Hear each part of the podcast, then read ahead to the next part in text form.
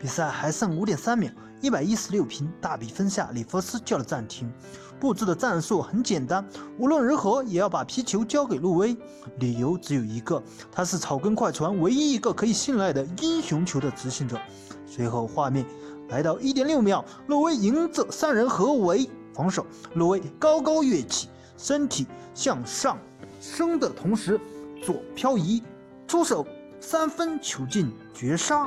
路威真是第六人之王啊！赛季至今，末节得分榜上，路威场均可以得到 7.5 分 1.1 个篮板 1.8 次助攻，命中率上 43%， 三分命中率 38.7%，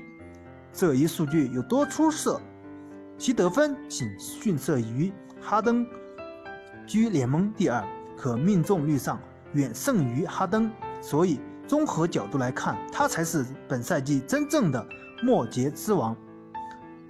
有了路威这样惊艳的表现，快船这样的草根球队才能在西部豪强林立之中博得季后赛席位。没有巨星，我们有路威，末节之王，第六人之王。